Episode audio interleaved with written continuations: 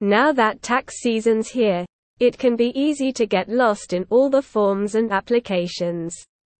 But USA Today has got you covered with a series of stories and tips that will hopefully make filing a little less complicated. As a parent or guardian, you may qualify for a slew of new tax credits and deductions depending on your income level.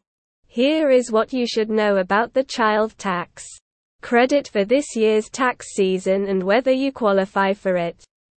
Tax credit per child for 2023 The maximum tax credit per qualifying child is $2,000 for kids 5 and younger, or $3,000 for those 6 through 17. Additionally, you can't receive a portion of the credit in advance, as was the case last year. Who qualifies for the child tax credit?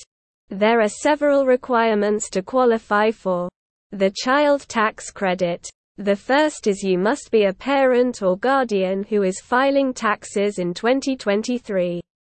For your child or dependent to qualify, they must have a social security number that is valid for employment in the U.S. according to the IRS.